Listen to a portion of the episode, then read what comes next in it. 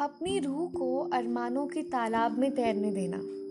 उसे बेफिक्र होकर ख्वाबों के आसमान में उड़ने देना। लोग क्या कहेंगे इस वाक्य पर विरंजक लगाना। किसी की टीका टिप्पणी पर ध्यान न देना।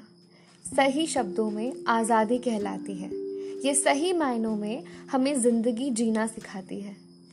नाकामयाबी रूपी जुकाम हो जाने के डर से नए अनुभवों की बारिश में खुद को भीगने से न रोकना। घड़ी के कांटों की रफ्तार से डरकर समय सीमा के भय से अपनी रचनात्मकता पर अंकुश न लगाना।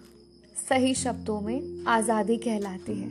ये सही मायनों में हमें ज़िंदगी जीना सिखाती है।